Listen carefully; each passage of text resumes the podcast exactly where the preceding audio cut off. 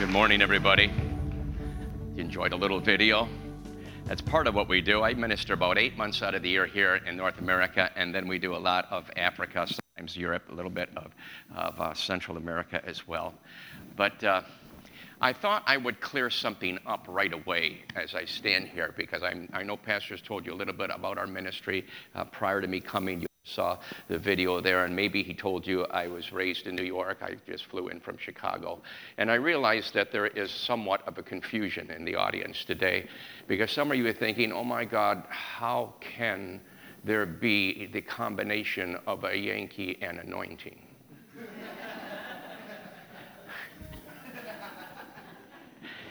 my mother's family came over from Italy. My mother was first born here on the U.S. soil. Uh, but my father's family came from the UK at the very end of the 1800s, and my great great grandfather Everett was born on U.S. soil, and as a child uh, moved to. Uh, he was born in Georgia and was born to uh, and moved to Mobile. So since the early 1800s to this present day, the Everett family has always been Alabama folks. Now, now, you see, you're relaxed now. You're thinking, okay, this makes sense. I get it now. I, I, it's legal to smile twice on a Sunday morning. Be careful how you use them up. Uh, this is going to be a great week. Do you believe that? It really, it really is. Just a couple of things. Can I just talk for a minute before I preach? Would that be all right? Just uh, give you a little bit of idea of who it is that's standing here. One of the things I want you to know right away about Dale Everett is that I am saved. It's good to know the guy that's preaching to you is saved. Is that right? All right. So that I got saved at seven years of age. I remember it well. A Sunday night service. You still do Sunday nights here? Uh, people don't do Sunday nights anywhere anymore. I don't think hardly at all. But, uh, but I remember that Sunday evening service when I had my encounter with Jesus as Lord. And I left that altar of prayer that night. I remember saying to a young guy, friend of mine that now pastors in New England, I said, Jeff, I got saved tonight. Uh, no, no, altar call, no, uh, no one leading me in a prayer. Just, I, I grew up in a church that was a strong culture of prayer waiting upon God for literally hours was the nature of that church. And it was in that environment that I met Jesus. And when you get saved, no one has to tell you. You understand this? You'll know it. And that happened to me very, at that one summer evening in Niagara Falls, New York. The very next year is when I first picked up on or heard in my spirit the call of God into ministry. At age eight, I knew then that I wasn't going to be a farmer. I wasn't going to uh, be a general in the military or a, the next Republican candidate. I, I knew. I knew then that somehow, some way, I didn't know what, but I knew somehow, some way I would serve him in full time uh, ministry. At nine years of age, he baptized me in the Holy Ghost. I love to see people get filled with the Holy Ghost. This past year, we have witnessed 4,000 people worldwide have received the baptism of the Holy Spirit. We're going to have people filled with the Holy Ghost in this room, in this place this week. And it might as well be you. Come on, or your family or your loved ones, right? If you've already got it, really. Uh, but it's one of the key gifts of God. There are three, there are three areas God has given me what I call greater grace in. One is to see people get saved. That was an amen spot right there. You missed it altogether. come on, come on. One is to see people get saved. Oh yeah, that's that's what it's. You know, really, that's what it's all about, isn't it? That's what it all. That's what it's all about. We had the joy of praying with over 8,000 people last year to come into the kingdom. But in that little video you just saw right now, which was Bujumbura, Burundi, uh, we actually were seeing 5,000 a day that were praying to receive Jesus as Lord. We opened up with about 15,000 people, and we concluded, according to what the chief of police told me, uh, who had been controlling the crowds in the city. Uh, the city is about 700,000 in the final day. He told me, he said, you know, there were 200,000 people in the, in the audience. He said, I could only let about 120 on the grounds, and then the ground was jammed. He said, we kept 80,000 on the outside. But I, I, anyhow, God's given us great favor to see people get saved. Let me tell you, this is the week for your whole household to come into the kingdom. It is. It's, this is your week. You'll find it be easy for people to enter the kingdom. There's an, there's an anointing of grace for that to take place. So one is to see people get saved, another is to see people get healed. And that's one of the great gifts of God that function in our ministry. You'll see people healed every time we have a healing service here, which tonight is 6 o'clock. Is that me remembering that right? And then it's 6.30 on the other nights. Is that true? Okay. Don't look at me like that. You didn't know what time it was? Yeah. Yeah. So 6 o'clock tonight will be the first healing service that we'll do. Now you say, well, I need to get healed now. Well, do it. really, go ahead and receive. That sounds crude, but really, Jesus is here. Nothing's impossible.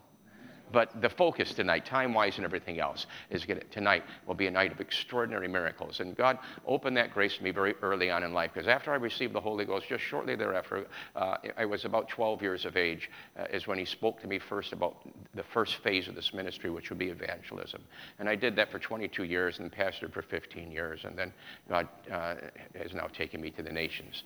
But, uh, but early on, there, when I hit between 12 and 15, He kept coming to me again and again. The, the, the word of the Lord will come to you in stages. Do you understand that? It's a seed that opens up. And so he would come to me again and say this to me. He'd say, Dale, I want you to heal the sick and cast out devils. He was defining where my ministry would focus. And, and I tell people I was doing really good until he said that. You know, when he said, You're saved, I thought, Hot dog, I'm in. When, you know, and he said, I want you to be in ministry, I thought, That's just wonderful. When he said, Be an evangelist, I said, That's a great place to start.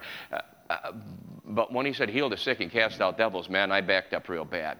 And, and not because I didn't believe in it, because I grew up in a full gospel church where they, where they told us, you know, especially they save, Jesus heals, Jesus delivers, he fills. That's all I knew. In fact, I didn't know anyone else believed anything else. I thought anybody believed the Bible believed that, and that's where I was at. And, and so, but when, so when he said do it, I thought, well, no, whoa, whoa, wait just a minute. I believe this stuff, but that's not me. Come on, does anyone in the room appreciate where I was sitting at that moment? And, uh, and I won't go into the long of it right now, but it was right at the end of my fourth in a. Uh, does anybody remember camp meetings? This thing. Am I losing the mic? Is it? Uh, am I just having moments of deafness? Is this? Is it me or is it, brother? Is it? Are you adjusting or is it the microphone? Is it popping in and out? All right. Oh, now I got two mics. I feel like a. I feel like one of those TV guys now. Give me about, give me about six more and then in a big bundle. But when he, uh, when he spoke that into my heart and he, and he opened to me the vision of this ministry, what you just saw in the video, I saw that right at the end of my 14th year. And when I saw that, I, I understood what the call was and, and the dimension of divine healing that would happen. And, and, uh, and before my 15th year of life was out, the gift was obvious, it was showing, and people were getting healed. And I started traveling the nation at that time. But he said something to me that I want to say to you very clearly, and that was this that we'd never have a healing service, but what? Number one, he would heal people. Number two, there would be people identifiably, visibly healed. So that means now, you know, some people get healed like a blood pressure, and that's really important. That's really important. I mean, that'll take you out, but no one can tell you got healed of it. It's not like a, tumor that disappears or something. You'd have to have an examination to know, for the most part, unless you're having such a severe problem that you're dizzy or whatever, but that's not highly common. But he said there'll be always visible miracles. I'm talking about, you know, like a blind eye opening, a deaf ear hearing, a short leg being lengthened, a bowed leg being straightened out. Well, oh, that's visible. You can see that. You understand what I'm talking about? Can I tell you, this coming June will mark the 48th year of this ministry. I've never seen him fail to do that. Never. Never been, never been in a healing service where not only people got healed, but what you couldn't tell they got healed. I'm going to tell you tonight at the 6 o'clock service, Jesus, we're not going to tell you we're going to pray for the sick. I'm going to tell you Jesus is going to heal people tonight. He's, and come on, he's going to heal people tonight. And that's the will of God for you to experience and to have. If you've never seen a miracle, please be out at 6. If you need a miracle, my God, you need to be out here at 6 o'clock because it's going to happen. And today, most of the miracles happen in our ministry. I used to lay hands on folks, and I'll talk a lot about that tonight, but today they happen while I'm preaching. By the time I'm through preaching tonight, a strong percentage of this congregation, upwards to sometimes 50%, will have experienced a touch of God, an identifiable answer to prayer and miracle that takes place. It will happen in this room because the Lord will show himself mightily. But that started early on. So I was saying to the pastor just before I stepped up, I, I looked across this audience. I'm glad to see everybody here in every age group, but I noticed a lot of people that are, uh, I'm going to say, under the age of 40. We'll put it that way, but I'm thinking under the age of 30 that are in the room. And I'm excited about that because you are in a wonderful moment to grab a hold of the divine design of your life and begin to walk and move within that. Because as you've heard just from my testimony, the big portion of the unveiling came to me before I hit 20 years of age. By the time I hit 20, I was already doing crusades. It went, in those days, it would go eight, nine, and 10 weeks in length. Uh, guys, now is the time to grab the bull by the horns. Y'all hear this? Now is the time to step up. And part of what happens in a crusade like this is not just that you hear preaching and get information or get healed, but there comes moments of divine impartation that open up a destiny uh, a door for you, and that will happen for you uh, in these next few days that we're sharing together. We have come into this place, this moment, by the, uh, by the working of the Holy Spirit. It hasn't happened just because it fit a schedule.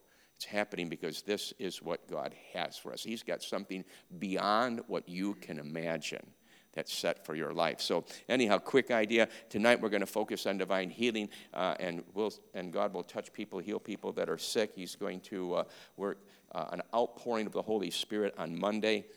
If you've not heard much about the Holy Spirit baptism, you'll discover it Monday. If you know all about it, you'll get more. Someone say more. We serve a God who does more, all, and really does more. Anytime you think you've got all there is about one thing, then you've closed yourself off to the greatness of God, because the truth is, God will never be exhausted.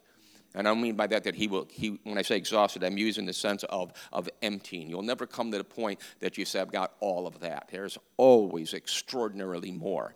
Not, not in addition to what you have, that is true, but not just in addition to what you have, but within what you have there is extraordinarily more. And God will show that to us all throughout, all throughout this week. Tuesday is going to be another focus on miracles and divine healing. And let me tell you about Wednesday night now as I'm on, and I'll, and I'll preach. But Wednesday night, I want to have an anointing with oil service.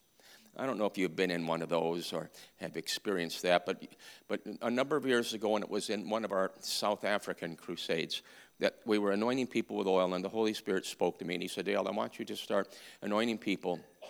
And, and here was the direction He gave me. He said, For the purpose of, now you got to listen to my, my verbiage now, uh, for the purpose of generational blessing.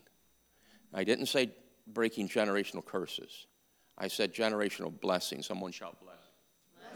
Yeah, blessing. Now, he said these words to me. Not that I don't understand that there are generational curses or things like that, but he said this to me. He said there are a lot of people having services to break generational curses, but hardly anybody's dealing with the generational blessing, and the blessing is greater than the curse.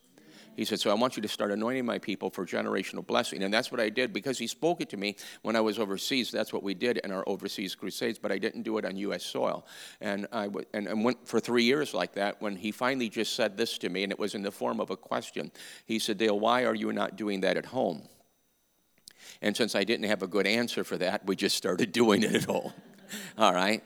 But uh, let, let, me tell you about, about generational blessing. Here's, here's what we all understand. Whether you, uh, whether you think in the category of generational curse or not, uh, here's what we all do know. Whether you're even a Christian, whether you're even saved, uh, let me explain to you. If you go to a doctor this week and he discovers something in you that appears to be cancerous, and maybe they'll do a biopsy, they'll run a test, but I'm going to tell you, long before the report will come back from that test, he's going to ask you a question. In fact, it'll happen in the office that day. He won't wait a week.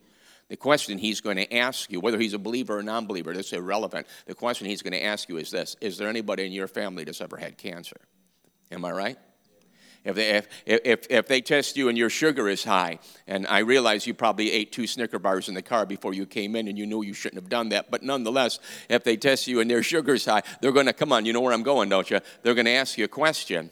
They're going to ask you a question Is there anybody in your family that's ever had diabetes? Because they know that disease can pass from generation to generation to generation. All right? If, if great grandpa was an alcoholic and grandpa was an alcoholic and dad was an alcoholic, they're going to look at you and say there's something addictive within uh, your genetic makeup. You better watch out because that, that thing is, is, is there. We know that when someone's been abused, almost always the person that abused them, they themselves has been abused because abuse can pass. Am I right? From generation to generation to generation. Now, here's what I'm going to throw out to you that if problems can pass from generation to generation, why can't blessing? Come on, why can't blessing? I believe it can. In fact, the scripture is full of it. It actually reveals that uh, greatly. And I'm going to teach on that come Wednesday night. And then I'm going to lay hands on you and anoint you with oil. And I'm going to believe God now for everything that anointing does. I know that anointing heals. People say, well, that's the only night I can get my uncle out. He needs to be healed. That's great. Jesus heals with anointing, He delivers, He sets free. But here's the real goal it's not just for you to be healed of diabetes. I'm going to believe God when we put that oil on you that we stop diabetes in your household from here on out not just for you to be delivered from addictions or fears or whatever. You know, even poverty, do you understand, passes from generation to generation. I'm going to believe God not just that your needs be met, but how about this? How about poverty end in our households? Literally end in our households. So look for that. Come on, look for that because we've got a great we got a great week ahead of us. So you want to be out every night, but man, I'm telling you, don't miss Wednesday night. And Wednesday night, you want to bring family with you even those that might not attend this church. Say, look, there's something that's going to happen for our house. You want to be in on that. And if you've got family members that live too far or are too stubborn to come, my brother lives in California. He's probably not going to make it. Uh, here's what I would suggest do a little homework. Between now and Wednesday, just take maybe like one of them legal yellow sheets of paper, one of them big guys, and write down everybody's name that you can think of within your household. Not just kids and grandkids. I'm talking about uh, aunts and uncles, cousins, whatever. Just put their names down. And when we come through that anointing service, we'll go ahead and touch that with oil too in Jesus' name. And we're just going to believe God, come on, for the righteousness of Christ and the light of who He is to shine within our households. Can you go with that? So there's a little idea of where we're going this week uh, and, and look for the good things of God to happen. Because let me tell you, sometimes people, if they know a little bit about our international ministry, they think, well, you know, I'm sure you have great miracles there. We'd like to go with you there. And we do take people, but let me tell you, Jesus is the same right here. May I go on record in saying this that is absolutely absurd, it is ludicrous, and it is insulting to the Almighty God for us to indicate that He is great somewhere else. And that lie, the devil has told the people all over the earth that God can do wonderful things, but not here. I'd like you to know that every place I go is the hard place. Every place I go is the preacher's graveyard. Every place I go is the burnt over field. They all tell me that everywhere I go. And here is the response you would get out of the original Greek in the scriptures to that. The response would be pronounced this way Can I tell you that Jesus is great everywhere? Not in theory, but in reality. And there's no place I've ever been on the earth that he doesn't do great things. It is true, we've seen the blind, the deaf, the crippled healed in Africa. We absolutely have. But can I tell you, we've seen the same things right here in America. Really. Now, here's the sad part about America people don't respond the same way. So, in, in overseas, we'll, we'll get a blind person healed, and the next night the crowd will go to thousands. In America, unfortunately, we'll get a blind person healed, and most of the people in the church won't even tell a friend at work what they saw happen. And that's the difference. But as far as the results, the results, maybe not numerically, but the results in reality are no different at all. I mean, last year we saw four people in the, in the United States that were healed of advanced Parkinson's disease while I was preaching. I don't know what you think a great miracle is, but advanced Parkinson's disease, that's right on the border of a good one. You know that? It really is. Um, just this year, I was preaching in, in, in, Jacksonville, Florida, and I was telling Pastor we had two uh, were great miracles every night, but there were two that really caught my attention, and I'll remember for a long time. When I'm preaching, when I get through, I'm going to ask those who received a miracle to show us what God has done. And the front of that church was completely filled with folks who had testimonies. But the miracles continued to go on. While they were, while they were testifying, there was a, a young couple in the back that had a, about, about an 8 to 10 year old girl. She had totally lost all her sight in one eye in the last six months. She was totally blind, and it freaked them right out. They've had her to a neurologist also eye doctors they couldn't figure out why she lost her sight. They did agree on one thing and that is the sight would never come back. The other eye was impaired but could, she could see relatively well with glasses on. And, and, you know, the service, the preaching had gone on, the music had gone on. Now we were having all these testimonies. What is an eight or 10 year old going to do? They're not highly fixated. So she's just next to, she was on next to the last row and she just playing back there. And when her mother noticed that she pulled her glasses off, so she spoke to her kind of sternly, as a, as a good southern woman can do, and said, You know, why do you have your glasses off? And she looked up at her mom, as a matter of fact, and she said, Oh, I can see again. She said, What? She said, I can see perfect now. And God had opened her eye, took the blindness out of her eye somewhere in that service, either in the preaching or right at the end while the people were testifying. When she came up to the front, they brought her up to the front to show us the miracle that had done. At this point, most people had sat down while they were listening to the healing. I, and so when I, when I heard the testimony, I turned to the audience and said, wow, we should praise God. There wasn't anybody sitting down anymore. The whole house was on their feet. Now I'm talking about America. Did you all hear what I just said?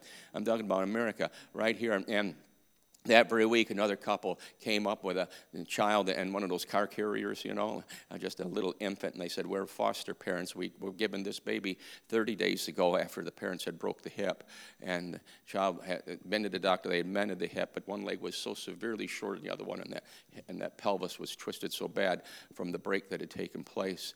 And uh, somewhere in that service, either in the either in the preaching where it normally happens, but they discovered it during the testimony time. They just they were sitting back, then they looked down, and they realized, oh my God, that child's leg is normal, and it had come out to the same length as the other one. And they checked the hip was completely perfect again. That's America, and that was in the last two weeks. Come on, guys. So, I mean, I rejoice. I, will talk to you about wonderful things I've seen him do in other countries, and he's great there, but he's great right here. Come on, he's great. Oh, come on, he's great right here. He truly is. He's great right here. I'm going to read scripture. Would you mind standing with me in honor of reading the word of the Lord? And if you have Bibles with you, it's Matthew, the 14th chapter, I'm going to read. I'm going to read verse 35 and verse 36 from Matthew chapter 14. And here's what I want to talk about I want to talk about how to experience the touch of God. How to experience God's touch. While you're finding Matthew 14, verse 35. Something's wrong. Something's really wrong when we believe stuff that never happens. I'm tired of folks that are happy enough just with good theology. Now, I don't want bad theology, but I want good theology and then I want testimony. You understand what I mean? We need to be able to point to the scripture and say, this is what the Bible says, and what we're saying is accurate. It's right. It's, it's in proper interpretation of it. But we need to say, this is what the Bible says. But then we also need to be able to say, but let me tell you how that happened in my life. This is what the scripture says. Let me show you how that worked for my wife or my son or my daughter. Come on. We, we should be experiencing, someone say experiencing not just believing, we should be experiencing the touch of God. You found it by now, Matthew 14, the writer says this And when the men of that place recognized him, now, him is Jesus, all right. If you read the more of it, you would understand within context. Um, when the men of that place recognized him, they sent out into all the surrounding region and brought to him all who were sick and begged him that they might only touch the hem of his garment. Now, look at this and as many as touched it were made perfectly. Now, I, am reading this out of the uh, uh, out of the NIV. It says perfectly well. Uh, the, the, King James renders it in a way that I actually uh, kind of personally like, maybe a little better. I feel a little more strength in it. It says, "As many as touched were made perfectly whole." Wow, I kind of like that idea. And I also quoted the King James just so you know that I am ordained with the assemblies of God. That was wrong. That was seriously wrong, was it? You may be seated. Thank you.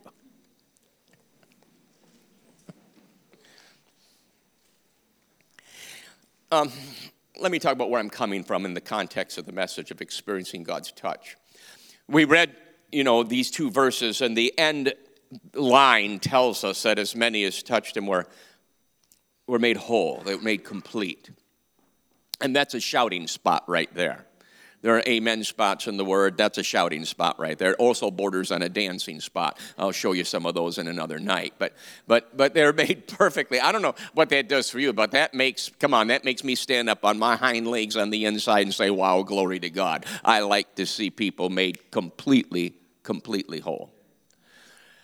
Now, for a long time in my life and in this ministry, I used to think that when miracles happen, they happen right now. They happen instantaneously. You lay hands on a blind guy right now, he gets a sighted deaf guy right now, he gets his hearing. Someone comes up out of that wheelchair right now, and you think that's really that's really happened right in this moment. I don't believe that anymore. I don't think like that anymore. You say you don't believe a blind person can get immediate sight? Yes, I do. That's but but, but this is what I used to think. I thought it all happened right then. I realized that's not true. Uh, let me say it in a way that you'll understand it best. Um, every church has got a, I'm going to call him an old Joe. And, and let me tell you who old Joe is. Old Joe is a guy that comes to the services very regular, but he's never gotten saved. Now, he's not a hypocrite. In fact, he's one of the finest guys you'll ever meet. I mean, if you need to have chairs set up in the, in the, uh, in the fellowship room, he's right there early to make sure it gets done. He's there for a tear down. If you need a repair on the roof, Joe's with the crew that helps out with that. You know, I mean, he's in all of the service. You're doing something special with kids, he's going to set the whole platform up. Joe's a great guy. Everybody loves Joe. He's just never gotten saved. He's just never gotten saved.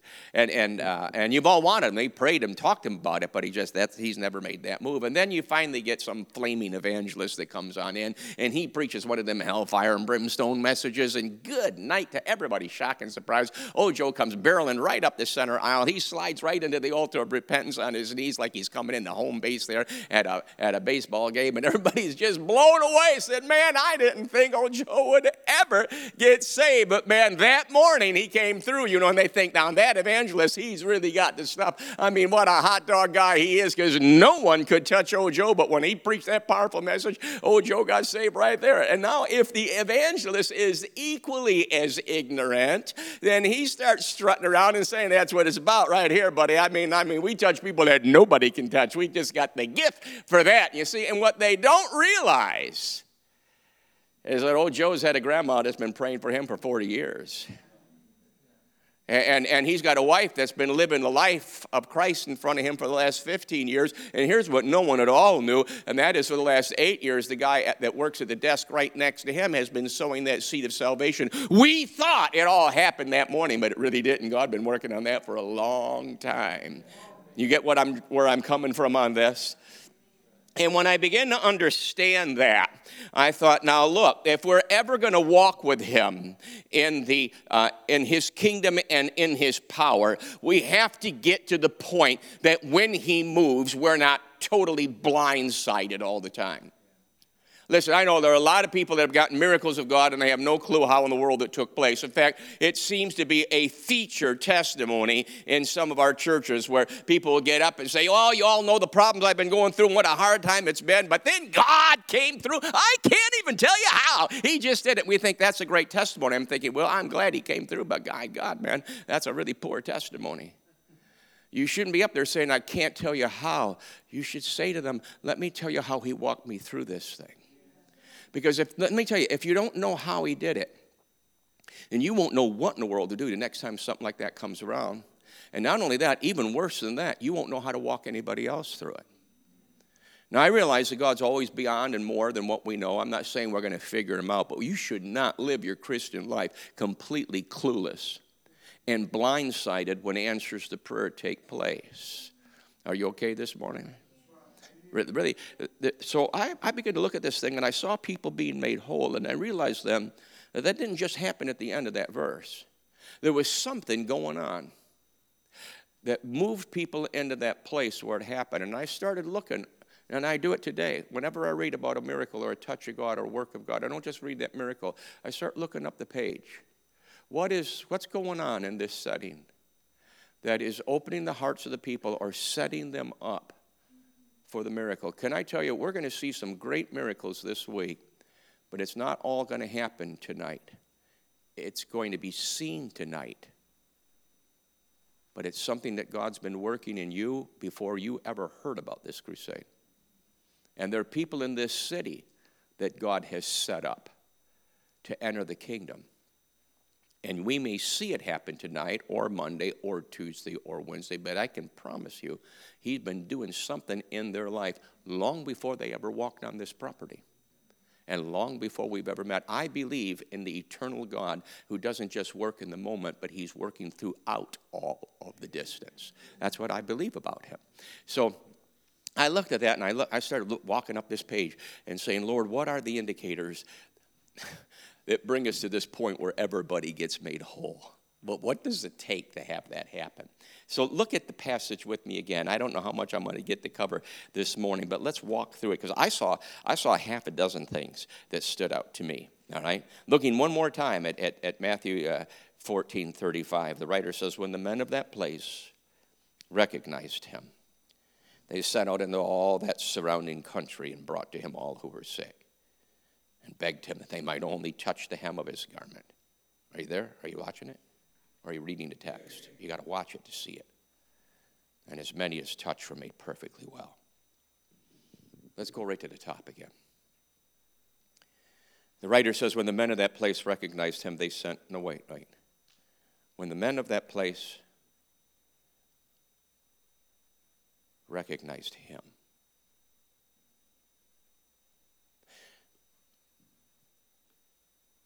If my family was here today, my son, my daughter, they're both in full time ministry, so they cannot be. But if they were here today, or any that has worked with us at length in Dale Everett Ministries, if they were here today, I could probably right now stop and say, Would you tell them? Would you tell them what I'm about to say? It's not in my notes. What I'm about to say right now isn't written in any outline that I've ever had. It's been written on my heart. And I've said it so often to our ministry teams and to my family that they'd, they'd say, well, they'd, they'd, get, they'd probably be able to say it right off. If they weren't sure, if they weren't sure where I was coming from, then I would just say something like this. I would say, tell them the greatest. Oh, oh, oh, yeah. And then they'd jump up and say, he's going to tell you right now that the greatest thing that God's ever done for anyone is to reveal himself to them. That's what, that's, that's, what, he's, that's what he's about to tell you. It can be something just about like that. Let me, let me explain something. Everything begins and ends in Him. Now, this is not a cute religious preacher way of presenting things. You must understand everything, everything begins and ends in Him. When John had unveiled to him the way of God, he said it like this in the opening of the book that holds his name. He says, In the beginning was the Word. And you'll find that, that everything that is comes forth from Him. The writer says, yet in another place, for from Him and through Him and to Him are all things. Jesus is the center of everything. And if you don't understand that, now really try to follow me in this. If you don't understand that, then nothing makes sense. Because he's the rock, he is the central point. He is the, uh, the key pin of everything. So when he's not front and center, when he's not grasped or understood, then nothing looks right, nothing makes sense, nothing comes together. That's the reason why there's so much frustration and chaos in the life of a person that has never met Christ or doesn't understand the glory of him who is the eternal one. The one that rejects and finds that all of life and everything they do doesn't seem to hold the type of meaning that it should, the satisfaction that it should, and it can create a huge amount of irritation within them, some even to the point of, of committing suicide because, and we look at them and think, wow, you got the world right, you know, by the tail. Look at, man, you're doing a great job. You're whatever, they're popular, they got the money, they got the whatever it is that they've got, the power, they got the fame, and yet, and yet they go ahead and end their own life. And you say, why would they do that? Because nothing makes sense. Nothing makes sense when he's not front and center. He, he's it. And when you come to Him, everything begins to harmonize. The greatest thing that God's ever done for anyone is to reveal Himself to them. And whenever God is about to do something great, the first thing He does is He reveals who He is within that setting. That's, that's how it always takes place. He never starts with solutions, He doesn't start with methods, He doesn't start with programming, He doesn't even start with process. He always begins with Himself. So, uh, look, every one of you that are saved, anybody saved in this room? I think you are because I was watching your worship. The worship team did a great job, but the worship team can only go as far as you go. You understand that? They can lead, but you, if you're not following, you're not going anywhere. And I looked at this house and I saw this was a house of worship. I knew you guys are on key with what's going on in the kingdom. But anyhow, uh, when, when God is about to do something great, the first thing he does is he shows himself. He doesn't show process. Not that there isn't process, but he doesn't show process or he doesn't show, he doesn't show strategy. He begins with himself. So you that are saved, you understand what I'm talking about because the majority of us, maybe all of us, but I'm sure the majority of us, when we got saved, the day, the day we got saved, if in order to get saved, we would have had to pass a theological exam, well, we wouldn't have got saved at all. Am I right? Fact, some of us still wouldn't, still couldn't pass it. I mean, really, if we said, now you can get saved, but here's the thing you got to understand the doctrine of salvation, you got to understand the plan, you got to be able to articulate maybe at least in essay form what, oh my God, we wouldn't be saved at all. You know, what he did is he didn't give us a greater theology. He didn't give us a chapter and verse. You know what he did? He gave us himself. And we had, come on, we had an encounter in our heart with him, not, a, not just a theological belief of him, something genuine, something personal, something in reality happened between us and him that day. And we walked out of that moment knowing we were saved because we had met with the Savior. Am I right?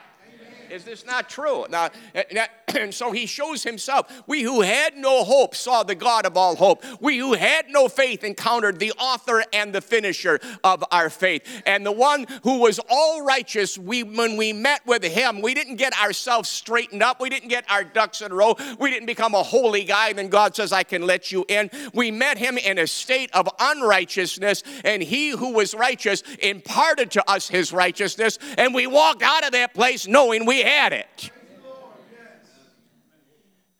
Because people don't get saved. Now, look, they don't even get saved by saying the sinner prayer. I'm so I'm so frustrated. I, I'm, I can't speak long on this, but I'm so frustrated at preachers all over this nation today that tell people if you'll say this prayer after me, you'll be saved. And people say that prayer after them, and they and they're not saved. Now, some of them get saved. Some people do get saved in a moment like that. But we got a ton of folks in our churches that aren't saved and they don't know it. I told, in every church, I pastored three churches, two Assembly of God churches that were already in existence when I came to town, and then I planted, my last church was a church plant that I did on the property of, uh, younger people don't know what I'm saying, but some of you older ones will, on the property of an old gentleman that's gone on be with the Lord by the name of R.W. Schambach. And I, and I pastored there uh, at that church for a number of years before I went on into the nations of the world. And I would tell every one of my churches, every one of them, there are people in our churches, in this church, that aren't saved and don't know it. They're not hypocrites. They don't know it because someone has said if you say a prayer like this, then you're saved. So they don't know any different. They come up, they say the prayer. Do you, all right? Did you say the prayer? Huh? Do you believe? Oh, yeah, okay, then you're, you're saved. My God, you're not saved till you meet Jesus. You don't get saved by prayers that you say, you get saved by Him.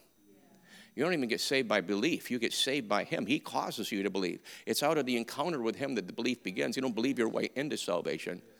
You actually have something happen to you that changes the way you see, the way you feel, the way you think, and what you know. And when that happens you, you turn out believing something. So you don't believe your way in, you believe on the way going through. Does that make sense to you? Am I saying that too fast? Huh? All right. So here's what, here's what I think.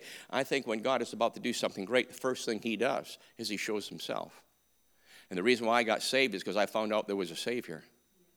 All right, and that happens when people get healed. They don't get healed because they believe the theology of healing.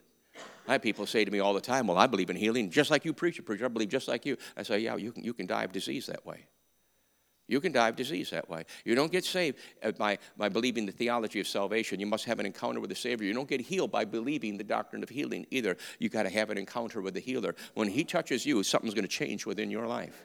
It will absolutely happen. It'll happen in this day, this very day, in this room. It's going to take place. But this, but whenever God's about to do something great, you can always tell because there comes a focus on Jesus, a reality of Him, an unveiling of Him. Now, watch this. Only to the degree of which Jesus is revealed are you able to connect with Him.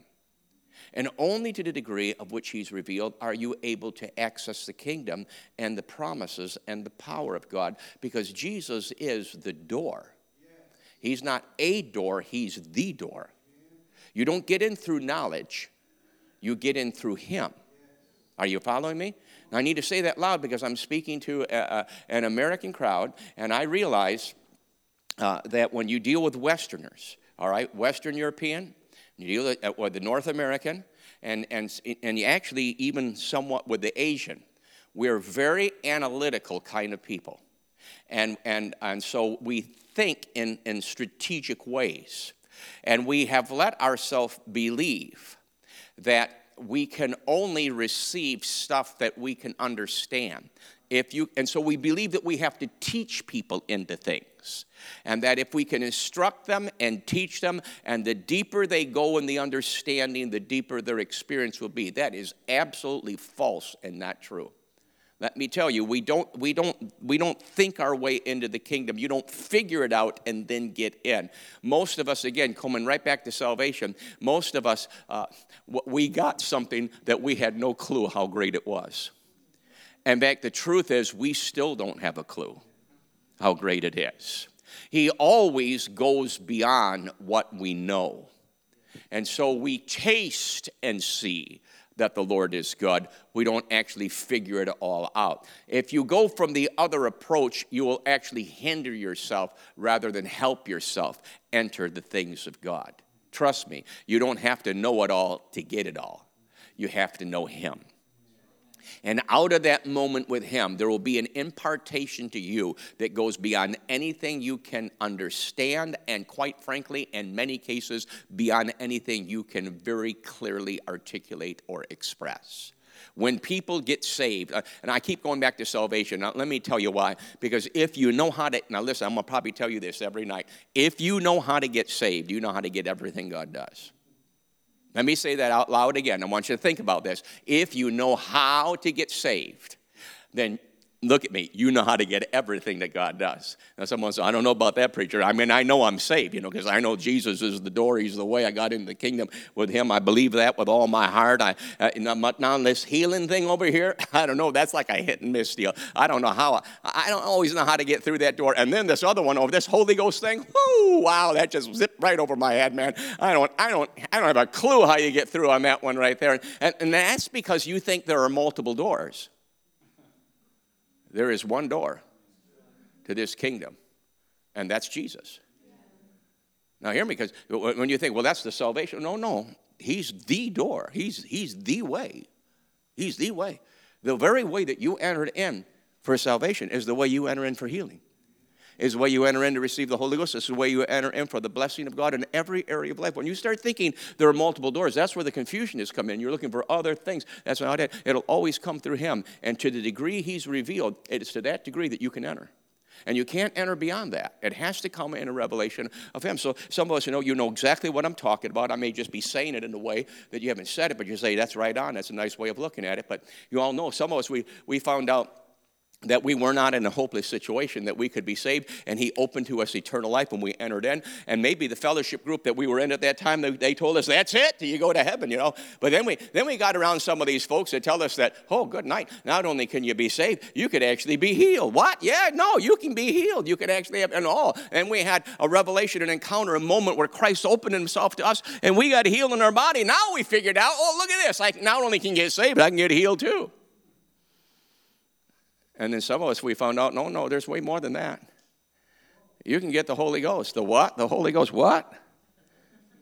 And then what you do is you meet Jesus the Savior, who is Jesus the healer, and who is Jesus the baptizer in the Holy Spirit. Are you listening? And it goes way beyond your understanding. You don't have to figure your way into this. Now, let me tell you a little bit of the pattern of our overseas crusades because it'll solidify the point I'm trying to make to you right now. For a great number of years, uh, the way I would minister overseas is, uh, is I would preach, and an African meeting begins, they, they, they start on a Wednesday. They go Wednesday through to Sunday when we do these open air. That's how their style is. So I would preach on Wednesday, Thursday, Friday, Saturday. Jesus saves, Jesus heals, Jesus delivers. From the very first service, there'll come miracles. And many of the areas we're in, not all of them, but many of them that I go to, heart, uh, the, the mix of the audience is uh, the city is predominantly Muslim. So uh, I was recently did a tour in Africa, and the first city we went to was Dar es Salaam, Tanzania. It was 60% Muslim. The next one we went to was, was uh, Zanzibar, and that's 95% Muslim. The next biggest group will be Hindu, and people that are Christian, which are predominantly Roman Catholic and Anglican, comprise 2% of the community. From there, we went to Tanga, Tanzania, which is 90% Islam, and the next biggest group would be Hindu. And then we finished in Mombasa, Kenya, which, depending on who you talk to, ranges anywhere between 70 to 80% Muslim. Now, from the very opening of the services, when I stand up, I tell them straight out, and I'll talk about this maybe, maybe another night because it's not wholly relevant now, but I tell them it's not a Christian event. It's an event when Christ, where Jesus is going to come and reveal himself, not to Christians, but to people. You do understand when he first came, there were no Christians. Hello? There were no churches. He came for people. He hasn't changed. He hasn't changed. And I tell him the way, what he does is he reveals himself, sometimes through direct revelation and other times through signs and wonders.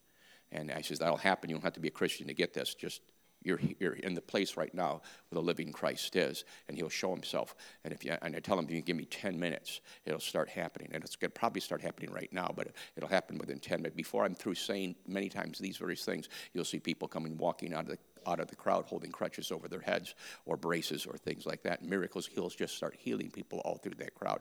And when I finish, I'll turn to the, uh, uh, the, the very opening night, I turn to the, the lead pastor in the area that has helped structure the crusade, that is they're responsible for the follow up that we're going to do, and we have a program for them to do that and so on. And I'll step back to him and I'll say, because I tell the folks that when they get healed, unlike in America, when I, in Africa, I tell them the moment you get a miracle, if you're out there and you had a stroke and now your arm works, your leg works, or you had arthritis and it's left you, or you had a tumor and it's gone. I have, we've trained altar workers. Uh, we will generally have between 80 to 200 altar workers that the local Pentecostal churches will give us, but the crowd themselves will never be more than 10% Christian that is there because in the community it's not that's not that high percentage of Christians. And so I'll tell our altar workers, here's what's going to happen. People are going to start coming up when they get a miracle. And when they do, you got three questions you're going to ask them. Number one is what did you get? And then they have to verify. If they say, I couldn't see in this eye, we want to see that they could see. If they're carrying a crutch or a cane, we want to see them walk without it. And then next thing they need to be asked, number two question is, who did that? Because we're not dealing with Christian people at all. And so they will confess that. Now, the Muslim will always say it this way. He'll, they'll say it's the Jesus that guy's talking about because Allah's never been known to heal. There is nothing in the Quran that says that he worked miracles or healed people. It's not part of their religious belief. So they don't, but the Hindu, my God, there's no telling what they're going to say. So we make sure, and, and those from tribal religions, which are huge, huge, uh, you know, they can go off to some other ancestral God or an ancestor they think that might have healed them. So we, they must come to the point of confession. It was Jesus that did what happened in me. And then when they finish that, they're asked the third question, and that is, Will you embrace him now as your God? And they will become born of the Spirit right there on the ground while I'm preaching. And then they load them up on the stage. And so when I finish, I've got a line of people ready to testify because I don't, when I finish preaching, I don't give an altar call for salvation. We preach the word, and then he's confirming the word with signs following. So they must have, they must hear the word and then witness the evidence of the word among and the word is a person not a sermon. And that evidence will be through the supernatural. And so I'll, I'll, go first to the testimonies and i'll step back to the lead pastor that is there. And for the last four years i've asked, I've asked this question and for the last four years i have not been given the answer to the question. I'll ask this what do i have what am I going to be interviewing? What do we have for? I don't need names. I don't need cities. I don't need history. Here's all I want to know. And my interpreter is already bringing everybody in the crowd right to the edge of the stage. So I got 60 seconds at best, and I got to be back at the microphone because he's done. And I said, I need all I need to know is this one had a blind eye, that one had a deaf ear, that one had a tumor on their back. That's all I want to know. Tell me as fast as you can go. And they don't answer that question. This is what they say to me because they're shocked. They say, Dale, you got to understand, over 60% of the people in the testimony line are Muslims. And I say, That's very nice. Now I have 35 seconds.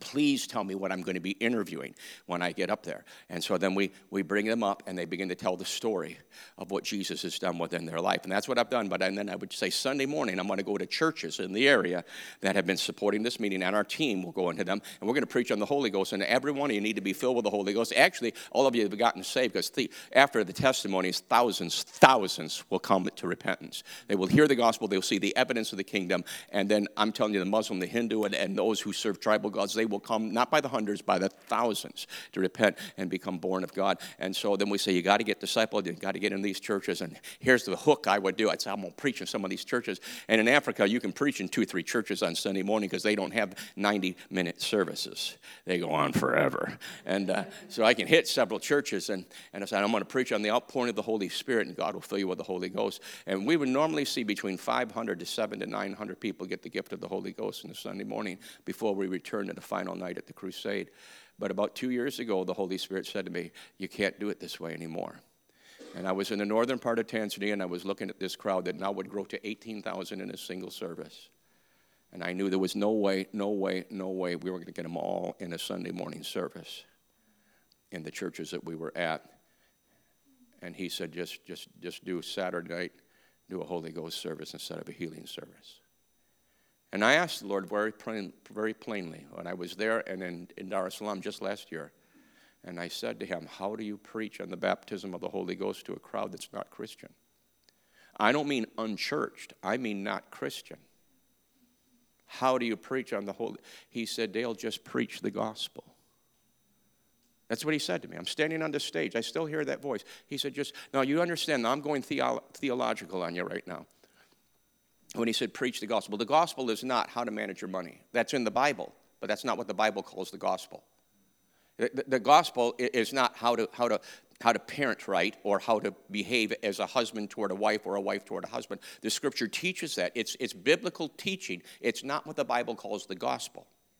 The gospel has to do with the word becoming flesh and dwelling among us. The gospel is that he walked this earth as a man. The gospel is that he went to Calvary and there he bore our sins. The gospel is that he was raised from the dead on the third day. That's the gospel. That's what the Bible calls the gospel. Do you understand that? That nutshell right there is the part that is referred to as the gospel the life, the death, and the resurrection of the Lord Jesus Christ. So when he said to me, as I'm looking out across two large soccer fields jammed with people, the vast majority of them being non Christian, and I'm preaching on the Holy Ghost, I said, Lord, how do I do this? He said, just preach the gospel.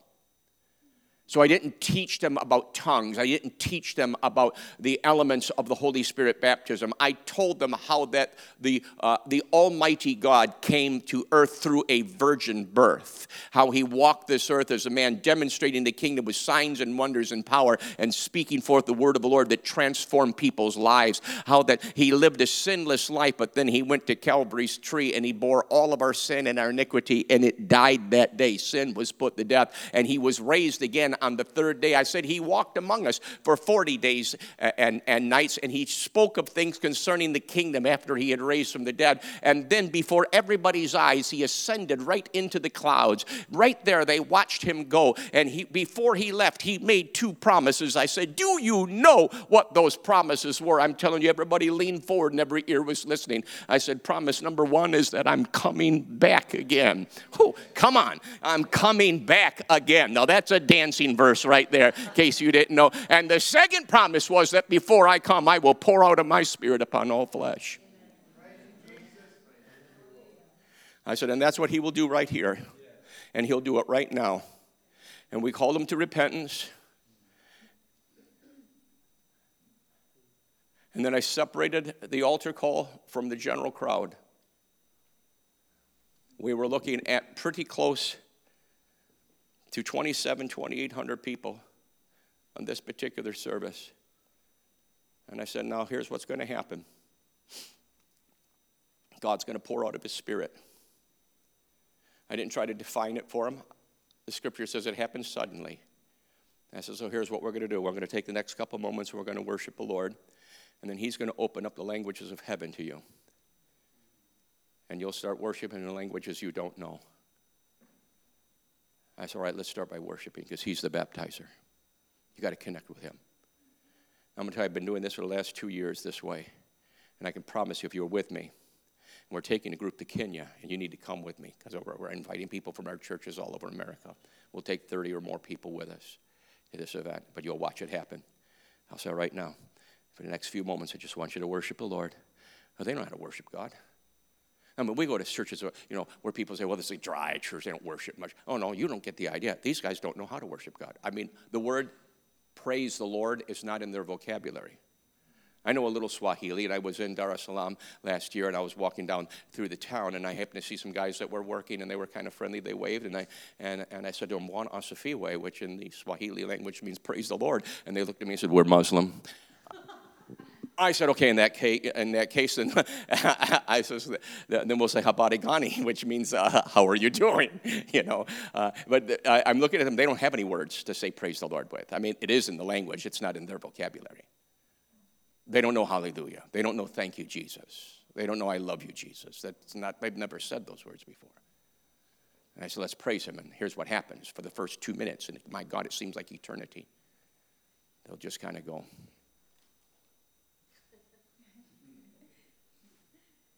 That's what's going on. And thousands of people stand in front of them, they don't know what to do. The worship team will be worshiping the Lord, but they don't know what to do. They just, and so I'll say to them, here's what you want to do. This is how you worship. Think of something good he's done for you and tell them about it. Is every one of you gotten saved? Most of you have gotten a healing miracle. Tell them thank you for what he did. And they'll start. But it'll be very regimented. And I'll say, but it's going to happen. The heavens will open. It's supernatural. You don't teach people into this. He comes. I said, It's going to happen. Trust me. It's going to happen. But for the first three minutes, you're going to say to yourself, Can I do? I say to myself every time, This was a stupid idea. we were doing real good on that healing thing, you know. And here we got all these people just kind of going, hmm, hmm, hmm, you know. I said, It's going to happen. And I've had lots of folks now with me from America that have witnessed it. If they were here, they could tell you it's absolutely this way. All of a sudden, and it happens in seconds, the heavens open up and you'll see, and the Muslims are often the first to get it. You'll see hands will shoot up in the air, tears will start coming down faces. And the next thing you know, within, within a three to five minute window, well, in Mwanza, it was 2,500 people broke out speaking in tongues.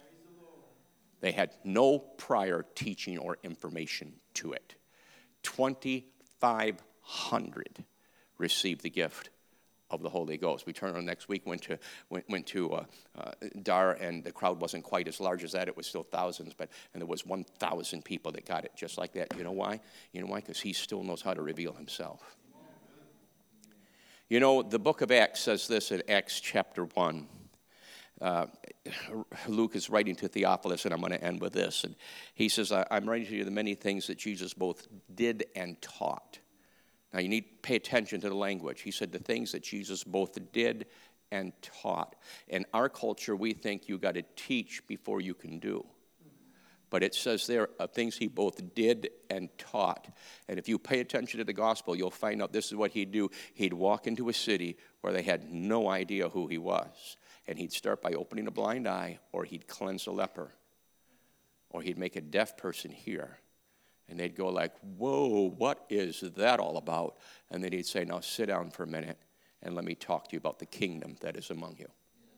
He didn't teach him into it, he moved in there in power. What I'm saying to you is this all that has to happen is he has to be revealed.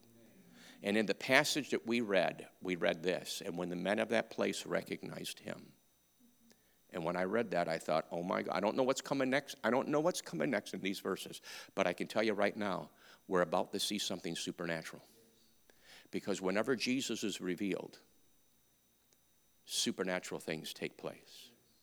The Spirit of God said it to me one day like this about four years ago. It was about 2 o'clock in the morning. And he has a little simple word. He just said, Dale, whenever Jesus comes, something special always happens. May I say that to you right now? Whenever Jesus comes, something special always always happens. They recognized him. You say, Preacher, don't you think you're stretching it? Don't you think that just, they recognized his beard, his eyes, his, you know? No, no. No, it can't be that. Because when he went to his own hometown, they had facial recognition. They said, Oh, we know who this is. No, come on. What's the stuff we're hearing about Jesus? We, he's the carpenter. We know his mother. We know his brothers, his sisters. We know who. They, see, they didn't really know.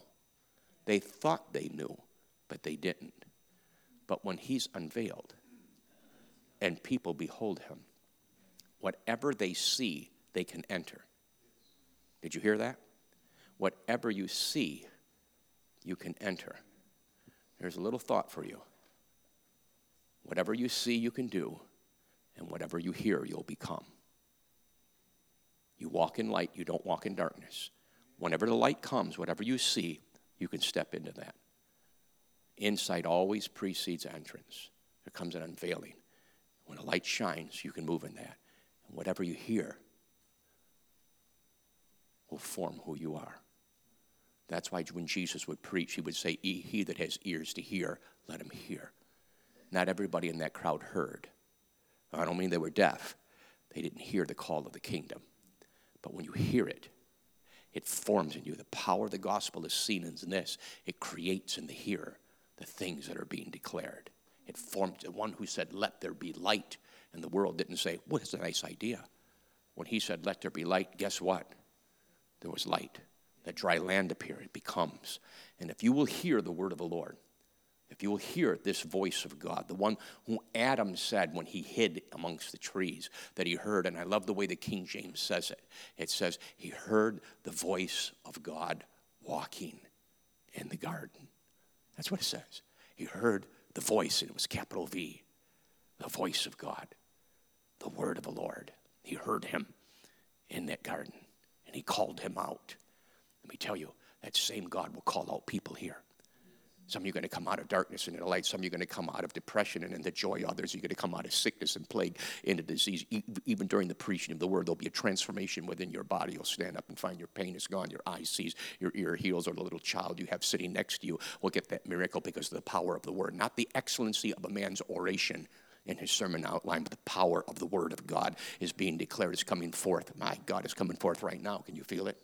It's in this room right now because when the gospel is coming forth, it comes forth on two frequencies at the same time. There's that frequency which you hear from my vocal cords hit, hitting your eardrums, but there's another frequency. It's the frequency of the Spirit. It's the voice that you can only hear with the inner ears of the heart. It's the second voice that's heard with the second ear within, and when you hear it, it transforms your life. And you're going to bring folks, friends into this place. I'm going to tell you, and they're going to have no prior knowledge of the kind of stuff we're talking about, but they'll sit in this room, and the Christ will come to them, and a transformation will come into their life. The cutter will be set free. And I've seen that happen by so many. The anorexic will be delivered just like that. The demon possessed will be set free. Those that are sitting in darkness and confusion, the light of God will shine upon them, and the sick, in fact, will be healed also. It'll happen with great grace. Would you stand with me all over the house, please?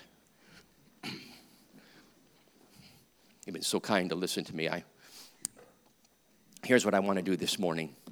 Um, I always know where I'm supposed to go at the end of a service. And, and, uh, and this is how I minister. I, you know, I know I've been, I've been very much involved with church work in America. I know a lot about the way we handle church today, not just how we handled it years ago. I've been to the seminars and so on. And for the most part, the element of what we're, what we're teaching pastors to do is to build everything around the message. And so, if you do it right, if you do it the way they like you to do it here today in America, then everything points to what the theme of that service is. So, the, the songs that are sung are not randomly picked, they point toward the message. If there's a, a skit or something that goes on, a drama, it points toward the message. If, you, have done it right, by the time the preacher gets up to preach, you already know what he's going to be preaching on, even though it's not pre announced. It's been pre announced through that service because everything is built around the message. And when they're through, they just amen and God bless you, and you go out the door. But let me tell you where I come from. We never preach. We never set the service up around the message. We, we, everything was built around the altar. And the whole idea, everything we sang, and everything we preached was for one thing. It was for us to step back, step back right now, and meet with Him because He's about to do something in you that is beyond the message that I could articulate and beyond the song that could ever be sung. It's the greatness of the Lord is going to come. So whenever He puts a word within my heart and He says, This is what I want you to deal with today, whether it's something I've never thought of before or, whether it's a message I have preached a hundred times, whenever He says, This is where we're going today, I already know what's going to happen at the end of that service. I'm going to tell you what I want to do right now. I could give an altar call for salvation. I could pray for the sick right now. We could do all those things that they would be fitting, they would be nice. But here's how I want to pray for you. I want to pray according to the word that's been dropped in my heart. And, and that is this the scripture, and all I went to, there's so many more points of this, but the thing that I focused on today was the men of that place recognized him. You know what I want to pray for you today? I want to pray. Now, follow my language, my description, because this is how I pray for myself and how I pray for my household. I want to pray for what I call an ongoing, unfolding revelation of Jesus in your life. So for some of you, that'll mean different things because some will need to healer, some will need to deliver, some will need to baptize, or some will need all of that and more. But I'm going to pray for this an ongoing, and I say ongoing because here's the truth of the matter you'll never fully appreciate or understand or grasp who He is in one encounter. He's way too much for that. He's way too much for that. So you need to have an encounter this morning, sure. But but but let me tell you, if you're really going to get to know him, you got to have something happen later on too. Maybe this afternoon, maybe this evening, maybe in your sleep, maybe in your morning. I want to pray for an ongoing and an unfolding revelation because whatever you've seen of him, there's way more. There's depths in him, there's wonders in him, there is a beauty of him that no one has yet seen. If you stop at what you know, you'll have missed too much. What you know is real and what you know is wonderful, but there's so much more. Can I pray for you? And I pray for you right now for an ongoing, unfolding revelation of this wonderful Jesus. Will you receive that? If you will, just stick your antennas up like this and let's grab it right now. So many things I know you will do among us this day, O God, and even this week. Extraordinary things you put within my heart, and I know it is for this people. But I pray this because I know that everything begins and ends in you. And only to the degree of which you're revealed and perceived are we able to actually touch you or enter into who you are. May I pray it right now over every house in this room, over every individual, every adult, every teen, even the children in this building right now. I pray for an ongoing, oh, unfolding revelation of this wonderful Christ that he will be seen as he is, the all and in all, the altogether lovely one, the rose of Sharon, the bright and the morning star, the hope of all creation. You are the one that everything bows to and all creation sings about. How I pray that he be extraordinarily.